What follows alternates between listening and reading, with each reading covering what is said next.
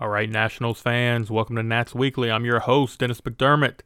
On this week's show, we're going to talk about those injuries. Soto testing positive for COVID 19. What does that mean in the long run, as well as Strasburg's hand injury? What are we going to do out of the number three hole?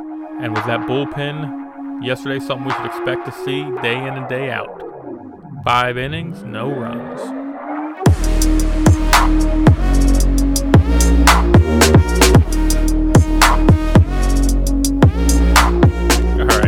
We get into the on the game, on the field action, uh, we got a couple off the field things to talk about. Obviously, a little disappointed. Juan Soto uh, tested positive for COVID 19. Um, the good news is, uh, according to Davey Martinez, he is asymptomatic. There is a uh, couple rumors going around. I don't know, you know, I can't confirm them, but uh, a couple sources have told me that he did have one negative test. He needs two negative tests over a 24 hour period in order to be cleared from the COVID 19 injured list. Big deal if you're a Nats fan. I don't know how how long you think we can actually go without Soto as our starting left fielder. Hopefully not long. I, I think our lineup becomes very, very soft without Soto. Uh, let's not say soft. Let's say we need other people to step up without Soto. You know, losing Soto would be, you know, losing your losing your best offensive player, which, you know, I don't know how many teams there are, but most of them can't really get by with it. Um, we do have a little bit of depth. We can use uh, Andrew Stevenson. We could use Michael A. Taylor. We could even possibly use Eric Thames in the outfield, maybe. I, I don't know. I know he's played outfield in the past before. Not sure if, if that's really a consideration the Nats would make at this point in time, but um, we do have some options to replace him. Hopefully, he gets back soon. We could really not not because we could use the bat, but really because man, you just you love to see that kid play before Saturday's game against the Yankees, uh, Stephen Strasburg was scratched from his start. Now, again, it's not a huge deal, but I think I think knowing his injury history, it, it can be concerning. You know, um, not many. He hasn't had many years where he hasn't in, ended up on the injured list. So, um, I would think they say he's day to day. He's got a nerve issue between his right thumb and his wrist which uh, he said started kind of when he was sleeping, or, or, no, not when he was sleeping, but it, when his hand was falling asleep at some point. So you know, it it is a little concerning. You do want to make sure that you're you're concerned about the player's health, and I think uh, Mike Rizzo and and Strasburg himself has done a good job over the years of of letting people know when he's not feeling 100%. So obviously they're not going to you know take any risks at this point. The problem is with a 60 game season, you know, a couple starts missed here, a couple starts missed there, and uh, the team could be struggling. It's it's a pretty big deal at this point because you got to imagine there's only imagine you've already played 100 games because that's what we're doing. We only have 58 games left. You know, you, you, you want Soto to play in 58 of them. Is he going to? No. Okay, hopefully he only misses a couple more days. Um, but there's a possibility he could be continue to test positive and he could miss a week or two if not more. And and health has to be the number one concern, not not winning baseball games at this point. Same thing with Strasburg. You really hope that he finds a way to kind of get over this. Um, they gave him a shot, which was supposed to help clear it up. What that actually means, I, I, I don't know. I don't know. I'm not a doctor. I'm not going to pretend to be a medical expert. I just hope, um, as a baseball fan, I, I hope he can come back and he can pitch well. All right, now that we've gotten the sad, disheartening news out of the way, let's kind of talk about what actually did happen on the field. Had the Yankees only played two games? We actually played games. All right, that's a great thing. You know, you never really knew once the season started were we really going to play, but we, we we were able to play games. We played two of them, went one and one. Yankees took the first one, rain shortened, which it's going to happen in summertime. It's going to happen especially in the DC area, you're going to get those summer summer thunderstorms kind of pop up. And if you watch the game, it was funny, funny watching how the lightning came up right when Rob Manfred was on. Like that was was that a sign or what? I mean, I don't know what you guys were thinking during that time was during that time, but I was thinking, man, is that not a sign that maybe this guy is not doing what's best for baseball? I don't think there's many people that are really fans of his besides the owners, I think but I thought it, was it was it was humorous that that Rob Manfred got the got the game delayed and shut down. All right, Scherzer pitched well. He he you know, 11 strikeouts in five innings. He did give up four runs. Uh, Giancarlo Stanton showed us again that he owned us both both Thursday and Saturday with uh, hitting bombs, you know, two bombs. Um, but we were able to come away with the win on Saturday. Uh, we got the win. Finally ended up being nine to two uh, on a day when you know, like I said earlier, Strasburg was was scratched from his start, so there was a lot of nerves coming on. But Eric Fedde came in. You know, he he pitched well in a game that could have got away from him. You know, that's that's the important thing here. The defense came out and made four errors, four in the first two innings. Four errors in the first two innings. It was crazy uh, how poor we were playing defensively. Now you can kind of attribute that to rust. You can say, hey, you know, we haven't really taken as many ground ball balls as we normally do during this time, but they were four plays that we should have made. You know, four plays, including two of them by Trey Turner on one play. You know, um, Castro had a ground ball that was hit to him. It was a rock, but it was a, a double play waiting to happen, and, and, he wasn't able to field it. Howie Kendrick had a, a, routine little little throw to first to the pitcher running to first base, which is something you work on in spring training.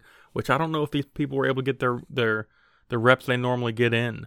Um, but made an error there. It Kind of Fedde found a way to pitch around it, you know, which I thought kind of showed a lot with with him. You know, there's situations even when our better pitchers, when that happens, they've really struggled in in recovering from those situations. But he had first inning, he had two runners on, and neither on, one of them got on with hits. He had first and second with one out, and and again, you're facing the big bats of the Yankees, and he was able to get out of it in the end, um, he he wasn't able to get through five innings, but he did pitch four strong innings. Only gave up four hits, one earned run, uh, which was a, a bomb, a absolute bomb that Giancarlo Stanton hit. He owns Nats Park. Oh my goodness, that man knows how to hit in Nats Park. But he hit a bomb off Eric Fedde. Uh, four innings, three strikeouts, gave up the one home run, threw almost 70 pitches. You know, you're happy with the real encouraging thing with that game on Saturday was the way the bullpen pitched. There's one guy in the bullpen that I think can can have a huge impact on this on this team going forward, and that's Tanner Rainey. If Tanner Rainey can find a way to control that slider, to control that nine, high 90s fastball, then he's our closer pretty soon. Not this year, but if he can control that, he has the nastiest stuff out of the bullpen. His problem is always control. He, he pitched one inning. You saw the first two batters. They struggled. Next batter came up. Uh, four pitch walk. That that's kind of who he is. That's what he. That's you know that's kind of what he does. You know at that point the game you know was a four to two game I think or maybe even five to two when he came in. It was good to see him succeed. It was you know the one walk he was able to get around that. But one inning, not much, not much uh, stress in that inning. And if he can do that, then then I think our bullpen's going to be just fine. You know, after that, after after Rainey pitch, newcomer Ryne Harper came in, pitched th- through two innings. He he threw well. You know, he kind of throws um, a lot of curveballs, uh, which which we kind of saw.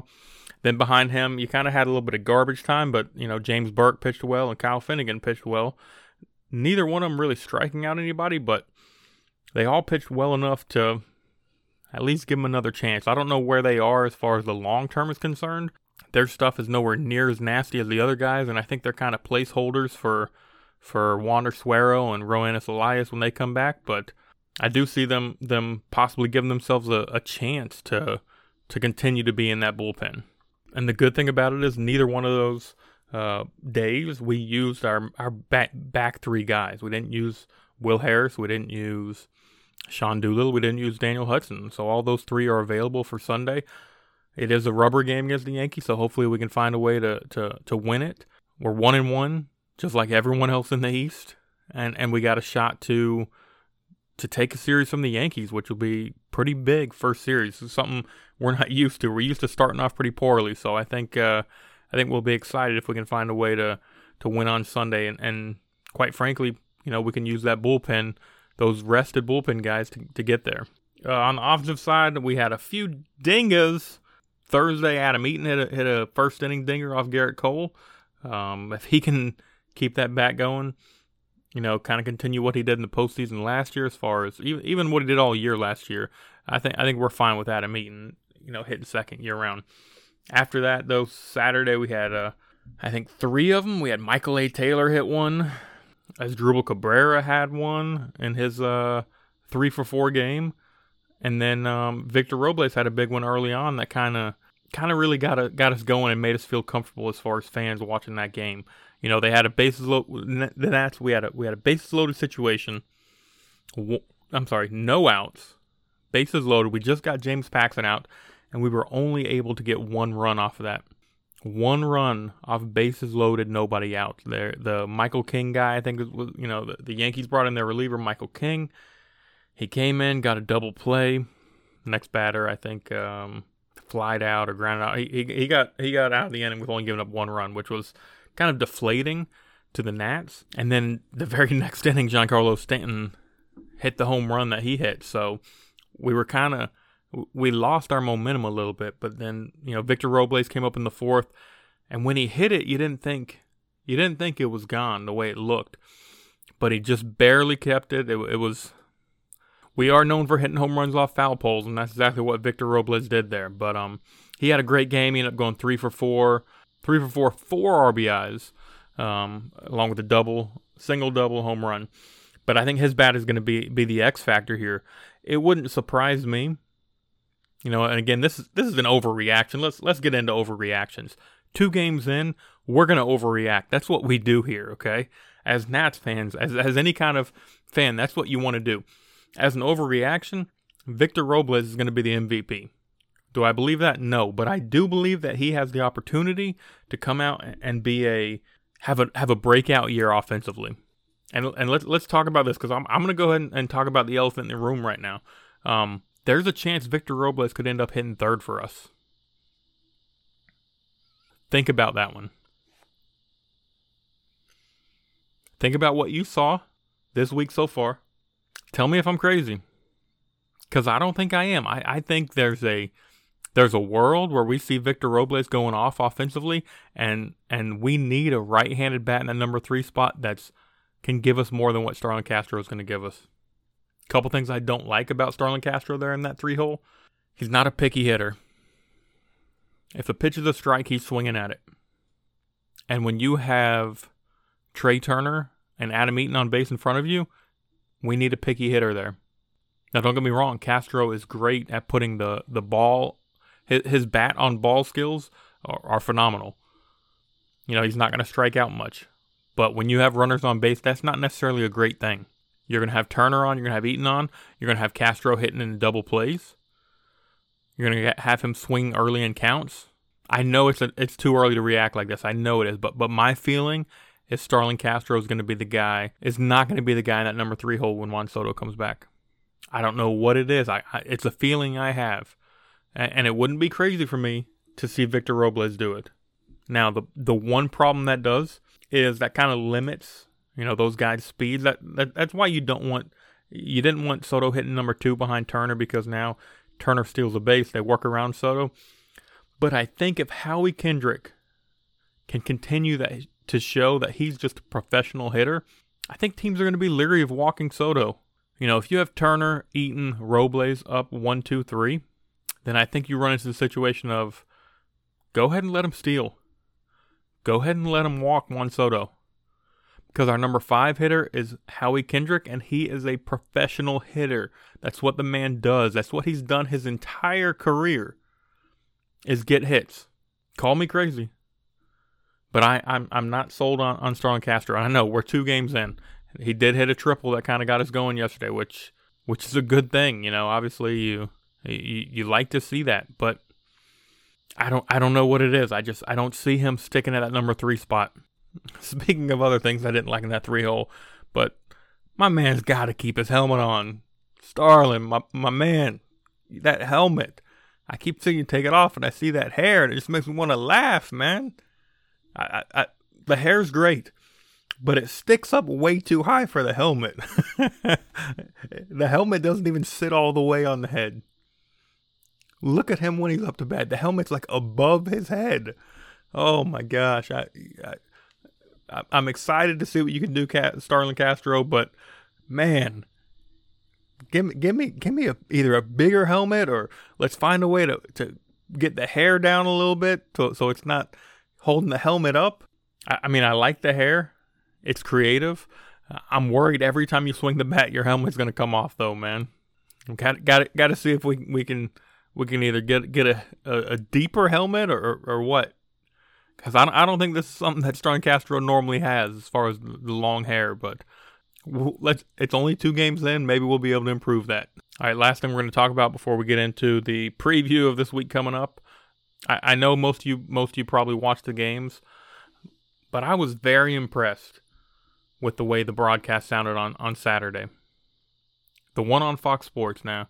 Um, I'm still waiting to see, you know, FP Santangelo and Bob Carpenter bod- broadcast, but the one Saturday, the fan noise was perfect. If my eyes were closed and I didn't see, I didn't know that fans weren't there, the boos that were coming out when it was a bad call by the umpire, the the groans that happened when there was a fly ball that was caught by the Yankees, it seems like Saturday, we got it all figured out with the fan noise. Thursday, I was a little skeptical. When I first started listening on ESPN, I was like, what? It's just more annoying than it is actual sounds of the game. It seemed like they were cheering when Yankees got hits and they were, you know, doing all this stuff that didn't seem to make make much sense and it didn't seem like it was it was legit legit fan noise. But the one the one on Fox yesterday, and I know it's the the stadium they kept saying his name, that, that Frank, somebody I think, who was keeping control of that. I, God, he did a fantastic job. Fantastic. High fly ball hit to the outfield. Fans are cheering, and then it's caught, and then it kind of kind of groans a little bit, which which is what you really see. You know, I, I love there was one call. There was one time where a pitch was made. I think, it, and I think it was to maybe to Howie Kendrick. It might have been. I don't. I don't remember. Maybe Asdrubal Cabrera won them, and it was a close call it was a close call, and the ump called it a strike. And the batter looked at the umpire like, "What kind of call was that?" And next thing you know, you hear over the loudspeaker a bunch of boos. Like that's what you want to hear when you when you're watching baseball.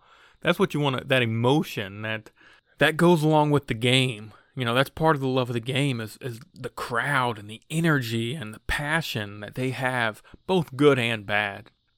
You know, don't get me wrong. I'm not saying that that the umpire made a bad call. I'm just saying that's part of the game. That's part of the reason that we love baseball. And and I think if they continue to do that, then then then it's going to feel as much as as close to a real baseball game as, as we can make it feel. Now, obviously, with COVID nineteen going on, you're going to have uh, a lot of things that are going to keep it from feeling real. But I think the idea is during that three hours when you're watching the game on TV, you're as close to normal as possible. And I think I think what these players are doing is amazing. The ones that are here, I think I think the the work they're putting in is is I, I know they play for the game and I know they get paid for it and a lot of them are making millions and millions of dollars from it. But I feel like, you know, this right here is the beginning of normalcy to me. It's getting us back to where we want to be as a nation instead of worried about COVID COVID nineteen and and the issues those are going to cause. It gives us a little, you know, two, three hour escape from that. And, and I don't know about you guys, but I, I enjoyed it so much. I can't wait for the next 58. And with that said, let's talk about the next seven. All right, obviously, we finish off the series with the Yankees trying to get a big win this week. I think it'd be huge to go ahead and win that first series against the top team in the American League. And I say top team with quotes around it because uh, they might be the top team in the American League, but a lot of people forget we are the defending champions. We are the defending champions. Don't you forget it. Okay, we got Corbin on the mound. You know, hopefully we can we can find a way to uh, to to scrap out that that first win. If not, you know, it's okay. We do have four against Toronto, two of them at home, two of them on the road, but all four will, will be played at Nats Park. Okay, Toronto. I'm sure most of you have heard they've had issues with Canadian government said no, they cannot come back and forth between the United States. So they've had issues finding a ballpark to play at. They're eventually, from what I understand, they're eventually going to be going to be playing up in New York and Buffalo. Uh, but until that's ready, until that's set to go, they are going to be playing their home games on the road. So our first two are scheduled to be home. So we'll be the home team Monday and Tuesday, Wednesday and Thursday. We'll be on the road. I think the goal with those four games, we got to take three or four. You know, I'm I'm not sure if Strasburg is going to be in that rotation at that time, but I think we got to take three or four in that series. Toronto's a team that we got to take three or four from. We have to win those series. Then we turn around and we travel to Miami. We'll have a three game series against Miami. Friday and Saturday will be on this week's episode coming up. I, I see us. I, I think we got to go seven games. We got to go. Not we got to, but I can see us going. We definitely have to go above 500. I think the goal should be five and two this week. Seven games, six of them. Yeah, six of them against we'll call them poor teams, teams that definitely are not better than us. So if we can find a way to win five of seven, I think that'll put you know that'll put us at, at six and six and three. We'll be in a great spot, especially in a sixty game season. You gotta have that. You gotta have that. Um, if you have a fast start, you you've set yourself up. You can't. You cannot have a slow start. I know that much. You don't have to have a fast start.